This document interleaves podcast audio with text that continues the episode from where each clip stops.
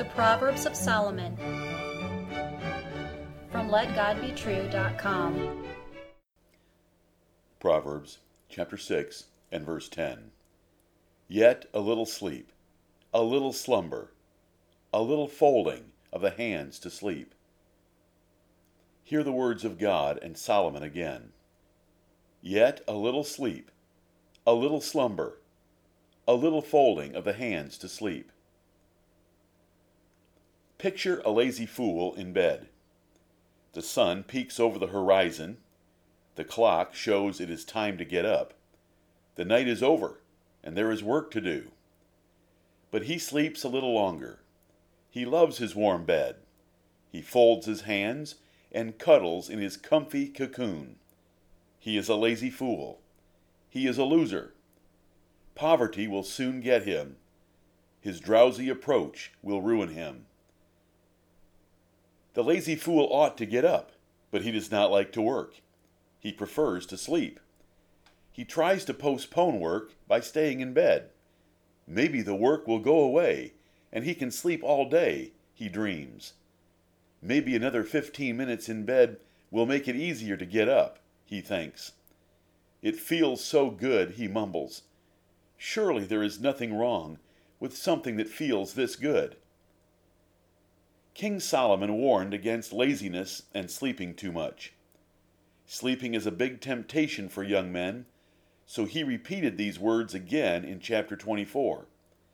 He mocked the cuddling sluggard in chapter 26 by writing, As the door turneth upon his hinges, so doth the slothful upon his bed.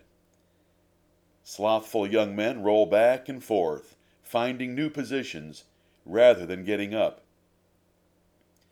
You cannot make money in bed. More minutes in bed waste time and opportunity. Real men get up. They do not hit the snooze button. They hit the deck. They turn the lights on. They wash their faces. They punch the air. They stretch and flex. They smack their hands. They thank God for another day. They rejoice to be up before slothful neighbors. But young men love sleep. They nursed and slept all day to begin life. They do not know the duty of supporting a family. They do not appreciate a paying job. Life so far has been eating, playing, and sleeping. They want to sleep until they feel like getting up, which is often about noon. They have not learned that too much sleep makes you sleepy. Sleep must be ruled like other things. You need a certain amount, and taking more is slothfulness. Temperance, or self discipline, is key. Drunkards drink too much, sluggards sleep too much. You cannot sleep all you want any more than you can drink all you want. Good habits can be formed, and the body and mind will adjust to think them very right. Loving sleep is as wrong as loving wine, for it leads to compromise of your temperance. Solomon wrote in chapter 20 Love not sleep, lest thou come to poverty. Open thine eyes, and thou shalt be satisfied with bread. A big step to success is the first step in the morning. Get up, get going. You will be glad you did once you get up and get going. Parents, teach your children to get up by example and rules. Though you have lost the early morning chores of the farm, you can still expect them to be up early and attacking the day.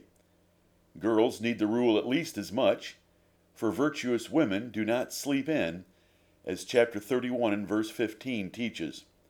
They also need to learn that there is much that can be done early in the morning. You should be thankful the Lord God of heaven does not slumber or sleep, which is an inspired reason to put your complete trust in Him to help and protect you.